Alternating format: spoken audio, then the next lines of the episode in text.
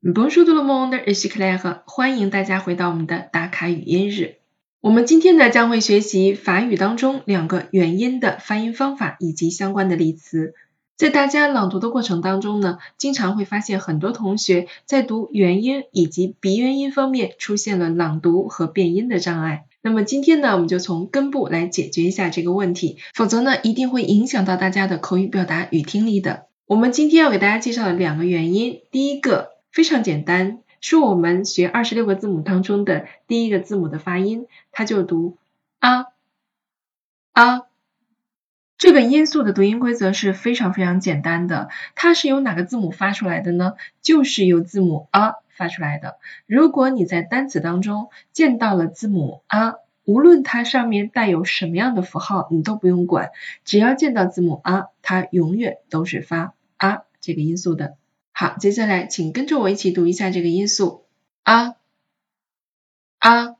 我们在发这个音素的时候啊，你的气流完全是从你的口腔当中喷射出来的啊。好，接下来呢，我来介绍一下我们今天要学习的第二个元音，它和我们刚刚学的不太一样的地方在于，它是一个鼻元音。既然是鼻元音的话，那么你就应该知道。我们在朗读这个音素的时候，它的气流不仅仅是从我们的口腔当中出来，还有一部分气流是要通过我们的鼻腔发送出来的。而它在写法上跟我们刚刚学过的这个啊也很像，只不过在这个音素的上方加了一个波浪号，好像一条毛毛虫一样哈，趴在这个音素的上方。这个时候啊，我们会读 on on。关于这两个音素的发音方式呢，除了我的讲解，大家也可以看到图片。我们看一下发这两个音素，它的嘴型上会有什么样的区别呢？你可以看到我们在读哦鼻元音的时候，你的嘴型是稍微偏圆一点点的。除了口腔当中有气流，鼻腔当中也有明显的气流出现。所以我们说法语当中的鼻元音一共有四个。如果你能把鼻元音读好，发音准确。那么你的法语就会比较地道了。这个音素怎么读呢？我们再来读一遍，on，on。好了，什么情况下我们会发 on 呢？我们来看一下，它的字母组合分别是 a n a m a n a m。如果你在单词当中见到这样的组合的时候，那么多半它是会发 on 这个鼻元音的。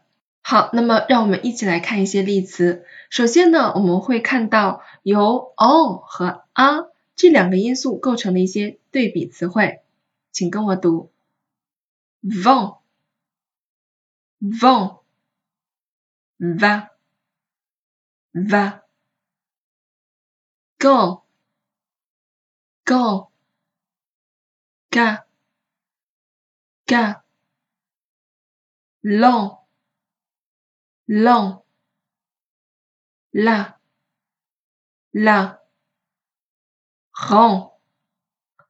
rend, ra, ra。在我们刚刚朗读的四组对比词汇当中，我们发现啊，除了刚刚我说过的字母组合会发 on，以及字母 a 会发 a 这样的一个读音规则，从这几个单词当中，我们也可以看得出来，在法语当中啊。最后一个末尾的辅音字母多半是不发音的。我们看到的 vo 最后一个 d 是不发音的，go 最后的字母 d 也不发音，lo 后面的 d 不发音，ga la 后面的 s 也是不发音的，还有 ho 最后的字母 j 啊，它们都是不发音的。所以大家在朗读的时候，请一定注意，在词末的辅音字母大部分是不发音的。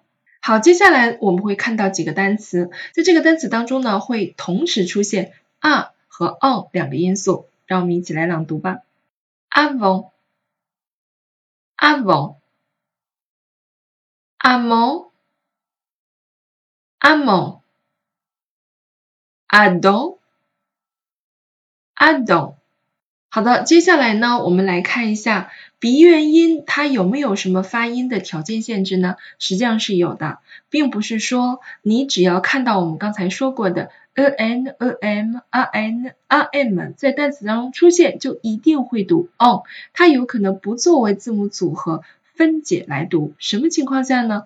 如果你在这个组合的后面看到了有元音字母出现，或者是 m 以及 n 重复出现，这个时候它就不可以再作为组合去进行发音了。我们来看几个例词。第一个 basil，哎，在这里我们看到 a n，它后面什么都没有，那它还是继续发 on 的音。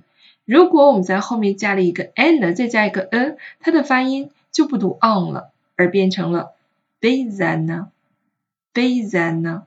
再比如说下面这个单词也是一样的，Lenny，Lenny，千万不要读成 Lonely。好，最后呢再提醒大家，我们在朗读法语的元音的时候，无论是哪一个元音，你在朗读的时候，嘴型开始是什么样子，你结束的时候嘴型是完全不变的，因为在法语当中是不存在双元音的说法，所以你的嘴型要始终保持不变，而不能有滑动的现象。所以呢，我们再来听一下这两个元音，嘴型不变，始终保持一个开口度啊啊。on on，完了，这些朗读的小问题都是我们在纠音的过程当中发现大家普遍存在的，所以呢，我们拿出来单独的练习一下。好了，那么现在你已经可以分清啊和 on 的翻译了吗？